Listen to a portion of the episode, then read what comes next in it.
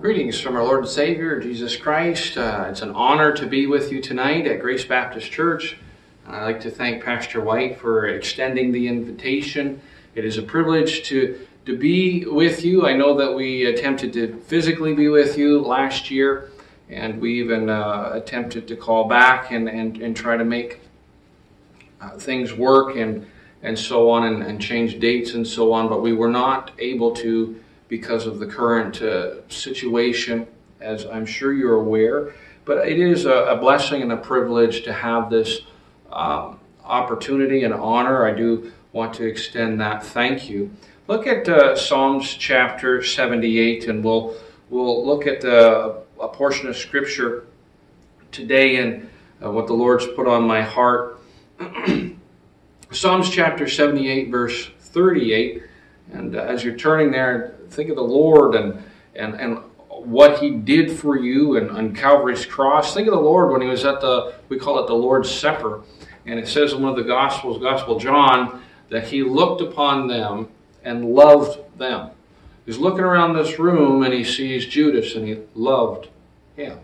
He sees Peter, who's going to deny him, and he loved him. He sees the disciples who would be scattered away, and he loved them. Why did he love them? He loved them because for I can't explain why he loved them, but he had compassion upon them and showed such love for them and for you. Look at Psalms chapter 78, verse number 38. It says, But he being full of compassion forgave their iniquity and destroyed them not. Yea, many a time turned he his anger away and did not stir up all his wrath.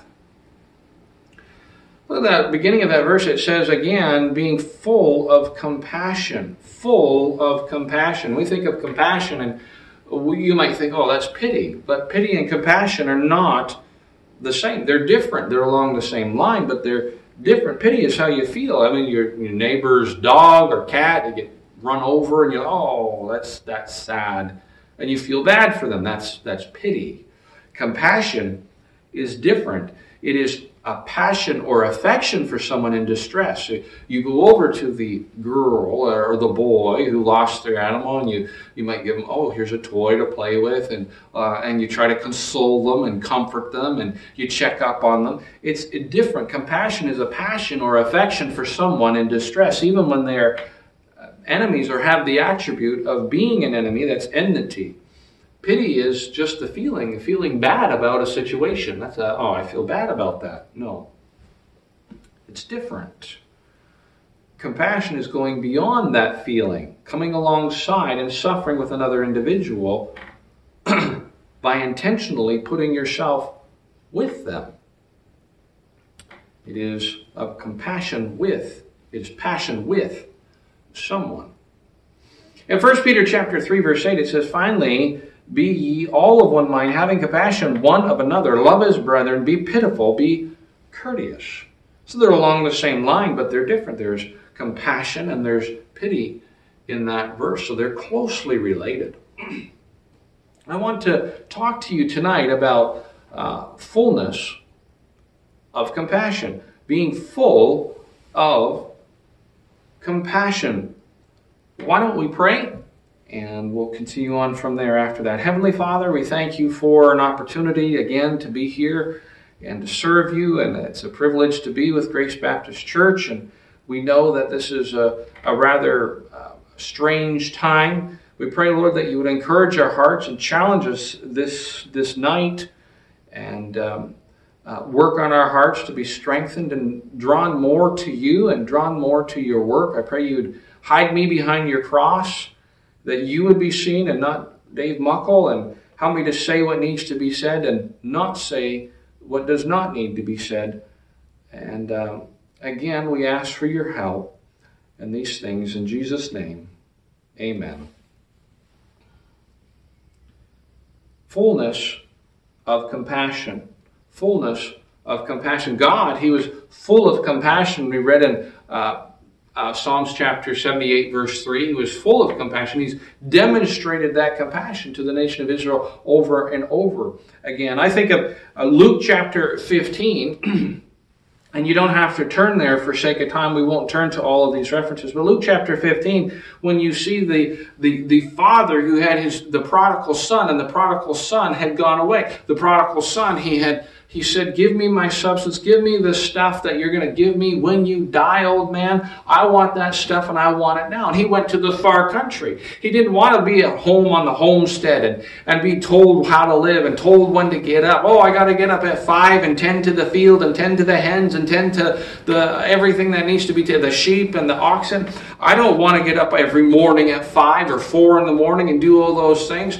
I don't want to have to be involved in constantly memorizing and praying and doing all these things. I want to go with my friends to the world. Give me the stuff. And he got the stuff. The father gave it to him and he went to the far country. He got himself a flat and he brought his buddies in and they had money and they were having themselves a time. They got all of the latest technologies. They can be a flat screen or a projector or whatever it is that you have and hi-fi or whatever the next uh, thing that the, next best thing for sound, and they have that. They have the best internet. They have computers They have 3D graphics and all the rest of it, so they can stay up all night playing video games. They aren't redeeming the time because the days are over. They're just having a time and partying and wasting their substance. And his friends are there, and the the the the, the son the prodigal son, he says, uh, money's getting tight. You guys are going to have to start chipping in. And they said, no, we don't. We don't have to chip in. We don't care. And they just, he spends all his substance and he finds out he's got no friends. He ends up having to work on a farm again, but not just, not a farm with sheep and oxen and, and grain and so on. A farm with hogs. It's a bad situation for a Jewish boy. He, uh, goes to the boss and says, I need some more income. I can't even afford a place to stay. The boss says, You can live in the barn, you can live with the animals. And he's like, oh, Okay. Uh, he can't do anything about it. He lives in the barn with the animals. And he's got hay over him at night and the rats with him, too. You hear the squealing of the pigs and all the rest of it. And he's in that situation. He says, Boss, I need some more uh, money. I can't afford food. And he says, The hogs have food, share it with them. And he eats the hog food and he comes to his senses and he says, My, the, my father's servants, I'm a servant for this guy and I'm barely making it. I can't survive, but my father's servants are well taken care of. I need to go back to him. I wonder about that father I wonder about him. I, I wonder what he was thinking when his boy said, Give me the stuff. I'm leaving. I'm going my own way. I don't want you. I don't want your rules. I don't want, I don't want to be in your home. I don't want to work the farm. I don't want any of this. I wonder what he thought. I wonder what he would have felt. Me, I'm a father now, and I, I can kind of relate to that. I think that would hurt. I think as he, the father watches the son leave, and he maybe it's over a hill, and he's going down the path, and I, I see if he sees this the father is looking at that going, This is not a good situation. I, I wish he wouldn't do this. I, I, I want him to come back. I, I, wonder if he come out the next morning and oh, maybe he came to his senses. Maybe he's coming back and he's looking and he's he can't see his son. At night he's like, I wonder. He sits by the phone. I wonder if he's going to phone me tonight.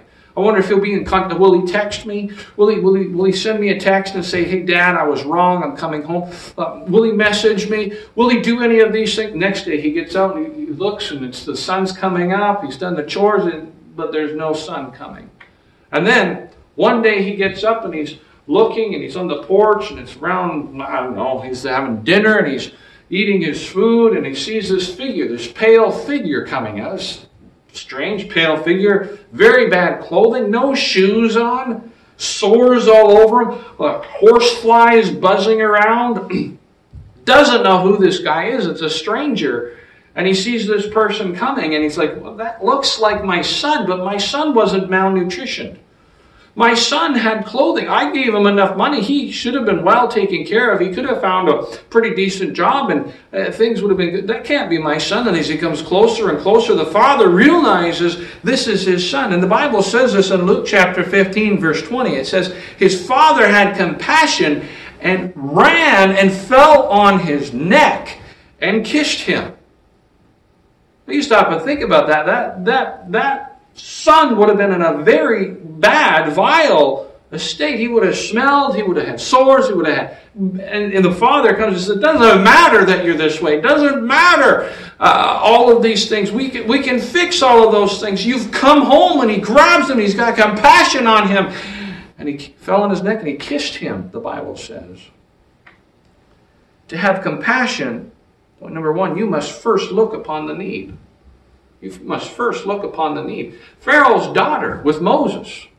Well, Moses, he was put in this ark. His, his mother put him in that thing. She put pitch and slime in it. And she's laying her baby down into that thing and probably sobbing in it. She puts him down and the, the pitch and the slime is running a little bit, gets on the baby, and she's trying to wipe it off. And it's all sticky and gross. And oh, my baby, I can't do this. And the father's, the husband's like, we've got to do something. They're going to throw him into the Nile. We put him in the Nile this way. He might survive. She puts him in and she covers him up and so on. They put them in the brink. Pharaoh's daughter. Pharaoh's daughter comes and there he is, the bulrushes and the, the brink of the Nile. She sees him and, wow, what is this thing? She sees this thing and says, oh, that's different. She sees it and then she goes and attends. She gets her maids to attend to it. And it's a baby. It's a baby. And the baby is crying. She doesn't know what to do. And one of the maids says, it might be hungry. And she says, well, we can't help with that. And then all of a sudden, Moses' uh, sister shows up and says, Hey, oh, a baby. Wow, a, wow, that's a wonderful thing. I love babies. Oh, he's crying. I wonder if he's hungry. I know someone who might be able to help with that need. None of that would have happened if Pharaoh's daughter said, Hey, we're here. We're, we're, we're supposed to do, uh, we're here to do whatever they were doing, laundry or whatever they were do, going to be doing. and she didn't actually see what was going on that she would have not been able to act upon that compassion. To have compassion, you must look upon the need. Fullness of compassion demands that we look. Jesus Christ looked upon the multitudes and he had compassion in Matthew chapter 9. To have compassion, you must look upon the need. For me and you to have compassion, number two, point number two, you must leverage that means you must act in an influential way upon the need. You must leverage that need. Pharaoh's daughter, she could have seen the, the ark, seen that basket, and gone, yeah, that's something, and then she could have just gone on her day, gone on her business, not even cared about it. But no, she was there. She was in a situation where she could act upon it, uh, and she acted upon it. She had skill, she had opportunity, she had place, and she did something about it. For us to have fullness of compassion, we can't just see something and then not do, do something about it. We can't just see the, the, this world and see where they're going and see the, the, the harm and the hurt and the anger and the temper and the fierceness of, of men that's going on and not have some compassion to tell them about the loving Lord and Savior Jesus Christ. To have compassion, you must leverage, you must act in an influential way upon the need. 1 John chapter 3 verse 17 says, Whoso hath this world's goods and seeth his brother have need, and shutteth up his bowels of compassion from him, how dwelleth the love of God in him? Jesus Christ again, he looked upon the multitudes and he had compassion and then he did something about it. Now we say we're Baptists, we get out there, we do street preaching, we do uh, scripture distribution, tract distribution, we do scripture signing, we uh, we we send out Bibles, we mail Bibles, we do mail ministry, we do all of these different things and Baptists are very good at trying to figure out different ways of getting the gospel out. I know that some uh, churches are learning the technological curve to try to get the gospel out that way, and we're learning those things, and we use it, and that's a good thing to do all of that. but the Bible talks about having a temporal need and then meeting that temporal need to get to the spiritual need. If you look at Jesus Christ and his ministry, he ministered to their temporal need and then related it related to a spiritual truth all to get them the gospel all to get them to understand that they need more than just that meal on the feeding of the 5000 uh, a sower went to sow, and he gives that parable, and he tells them everything that's going on with there, and the seed, and so on, and he explains all that thing. They understand that temporal thing, and that temporal need, and that temporal way of living, and he relates it to the truth of his word. so Baptists are very good at getting out the gospel and all of these needs, but I've it might be taboo, but I've heard many different Baptists say, well, we don't, we don't, we don't do the clothing bank or the food bank, and we don't do those things.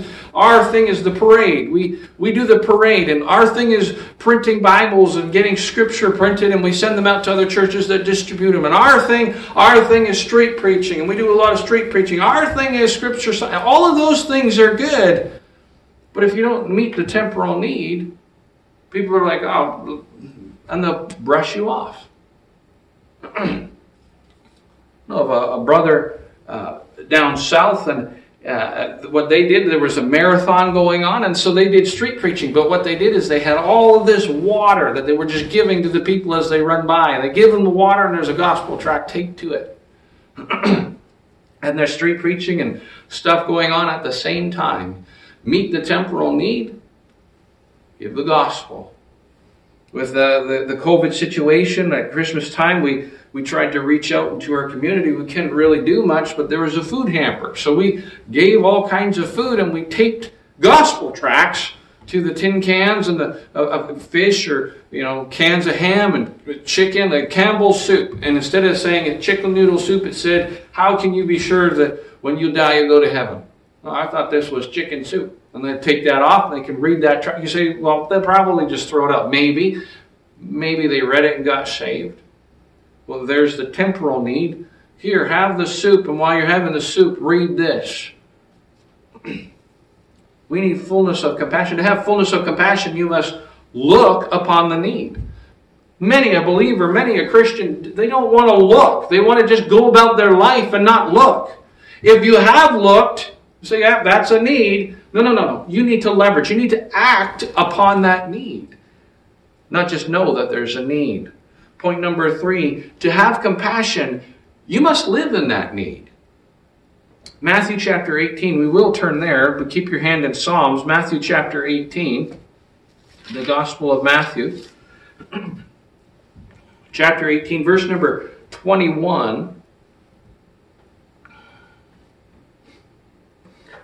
Verse number 21 uh, Then came Peter to him and said, Lord, how oft shall my brother sin against me and I forgive him till seven times? Jesus saith unto him, I say not unto thee until seven times, but until seventy times seventy. But the Lord is really long suffering when it comes to forgiveness and compassion and so on. Much more than we are. Verse number 23 Therefore is the kingdom of heaven like, likened unto a certain king which would take account of his servants. And when he had begun to reckon, he was he, he was one was brought unto him which owed him 10,000 talents. But for as much as he had not to pay, his Lord commanded him to be sold, and his wife and his children, and all that he had, and payment to be made. The servant therefore fell down and worshipped him, saying, Lord, have patience with me, and I will pay thee all. Then the Lord of that servant was moved with compassion, and loosed him, and forgave him the debt. But the same servant went out and found one of the fellow servants which owed him a hundred pence and he laid hands on him and took him by the throat, saying, Pay me that thou owest. And his fellow servant fell down at his feet and besought him, saying, Have patience with me, and I will pay thee all. And he would not, but went and cast him into prison till he should pay the debt. So when his fellow servants saw what was done, fellow servants saw what was done, they were very sorry and came and told unto their Lord all that was done. Then his, then his Lord, after that he had called him, said unto him, O thou wicked servant, I forgave thee all the debt because thou desirest me. Shouldst not thou also had, have had compassion on thy fellow servant, even as I pity on thee, had pity on thee? And his Lord was wroth and delivered him to the tormentors till he should pay all that was due unto him. So likewise shall my heavenly Father do also unto you, if ye from your hearts forgive not every one his brother their trespass.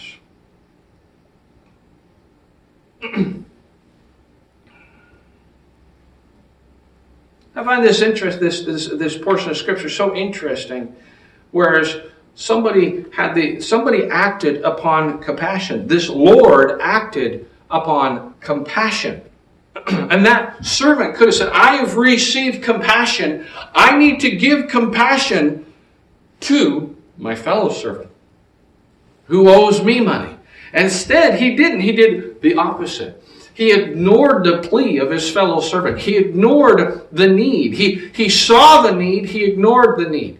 He saw that he had it within his ability. He was in the right position. He had the right uh, skill, the right opportunity to act, to leverage that compassion on that fellow servant, but instead he said, Nothing doing, and he showed no compassion. And that Lord said, Oh, I, I had compassion on, my, on on you. Why didn't you have compassion on your fellow servant? And then all of a sudden, it goes from compassion to pity.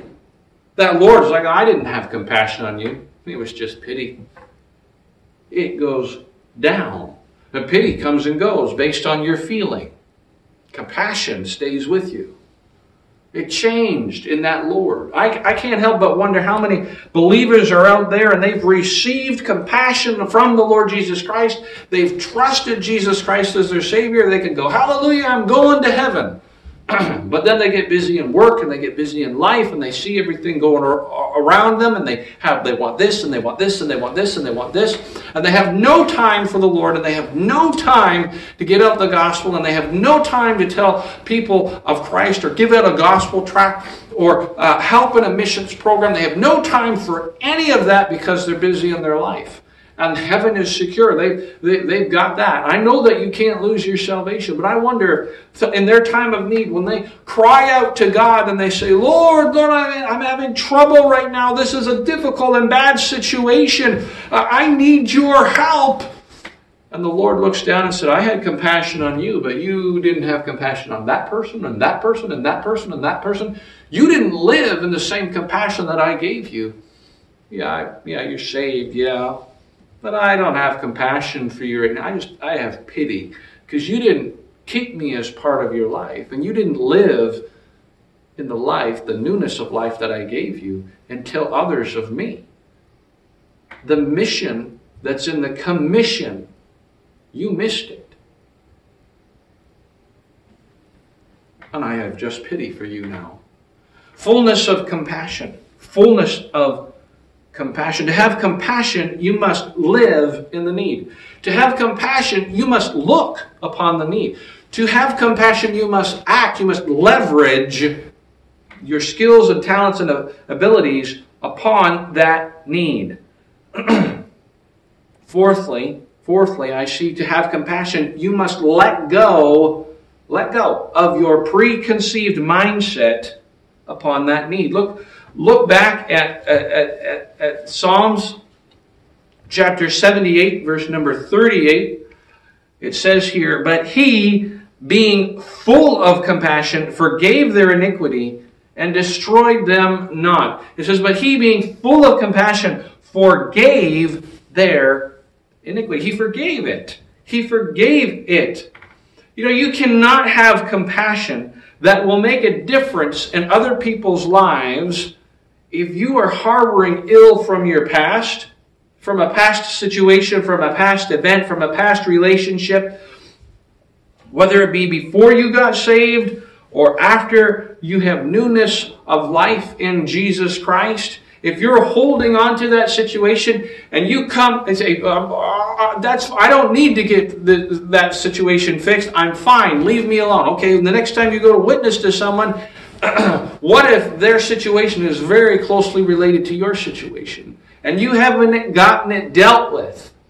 And you're going to have a mindset that is affected by your past, and you're going to put your mindset into that situation. It's going to affect getting the gospel to them because you didn't get proper forgiveness or you didn't give proper forgiveness. Not just, you might need to forgive an individual, you might to give, forgive a certain situation, but what if it's, if you, if you did the wrong, and you have regret over it, you need to also forgive yourself. I've noticed that believe, some believers have a hard time forgiving themselves. If we confess our sins, Jesus Christ is faithful and just to forgive us our, and cleanse us from all unrighteousness. That's what the Lord Jesus Christ is. If He will forgive you, if He will forgive me, why is it that we take our sin and we lay it down at the cross and then we get back up and we put it back on and then we get on going? no, we need to leave it there. We need to, if He'll forgive you, you also need to forgive you and go forward for Jesus Christ. Otherwise, your mindset is going to be having preconceived notions and notations of the things going on around you that may affect your ability to give out the gospel, may affect your ability to have compassion on this lost and dying world. We've been looking at fullness of compassion. Fullness of compassion. I, you, we need to look upon the need. It's easy to look upon it and then say, uh, Today I'm not looking, I'm, I'm turning a blind eye. No, you need to look upon the need. We need to see what the real need is. Then we need to leverage our skills, our talents that God has given us, so they're not really ours, they're His, upon that need. If it's you're there, you have an opportunity. If it's you are able to meet that need, say someone's hungry and you're able to give them a meal and give them the gospel tract and witness to them, leverage that opportunity. Use that opportunity. Have some compassion on that individual. Be full of compassion for that individual because they need Christ. To be full of compassion, you must live in the need. You received compassion, deliver some compassion. It's real, it's a living thing. You must live in the need. To have compassion, you must let go of your preconceived mindset upon the need. I think, I think one of the problems with uh, uh, believers is we don't, Calvary is not real to us the way it should be. I'm a uh, third generation believer. My grandparents were, were, were trusted Christ as their Savior on my dad's side and, uh, and my parents uh, saved, trusted the Lord, raised me in a Christian home. I'm saved. I look back, I don't have all of those problems that you listen to somebody and they got a great testimony. No, they, they were in drugs, they were in this, they were in the other thing. That's not such a great testimony. It's great that the Lord delivered them from that. I think, especially for believers that are generational believers, the world looks so appetizing. And Calvary doesn't look so real. But Calvary needs to be real in your heart if you're going to have some compassion. There's an old hymn, uh, the title is Make Calvary Real. That first verse there says, My heart feels so calloused when I think of him. My heart was so broken when he saved me from sin. I wonder if my heart is as cold as can be. O Spirit, make the Savior of Calvary real to me. Make Calvary real, make Calvary real. If I live to be a hundred and become so blind I cannot see, I'll always want the Savior of Calvary real to me. To be full of compassion and see that need and act upon that need, leverage upon that need, to live where that need is because it was given to me. I, I put out that compassion and to not have the wrong mindset, to be trusting God and moving forward and putting the past behind me and reaching forward for the cross of Jesus Christ. Calvary's got to be real. It's got to be real for you, believer. I need to be full of compassion. We need to be full of compassion and directed by God's Spirit. Let's close in a word of prayer. Heavenly Father, we thank you for an opportunity to come before you in your word. I ask, Lord, you'd help us. We are consumed upon ourselves most of the time, sometimes living in regrets, and we need to forgive as you have forgiven and press forward. Help us to press forward. Help us to, to, to see Calvary. Help it to be real. Help us to see the need of people that they are, are going to eternity without Christ. They're going to hell. Help us to see that Calvary needs to be real. Help us to have the compassion, Lord, that you had when you came to die on Calvary's cross for us. I ask, Lord, that you dismiss us with your blessing again. We, we thank you for the privilege of presenting your word at Grace Baptist Church. We ask that you bless them. We thank you. In Jesus' name, amen. Thank you for watching the message today. We invite you to join us again every Sunday and Wednesday for more inspiring messages from God's Word.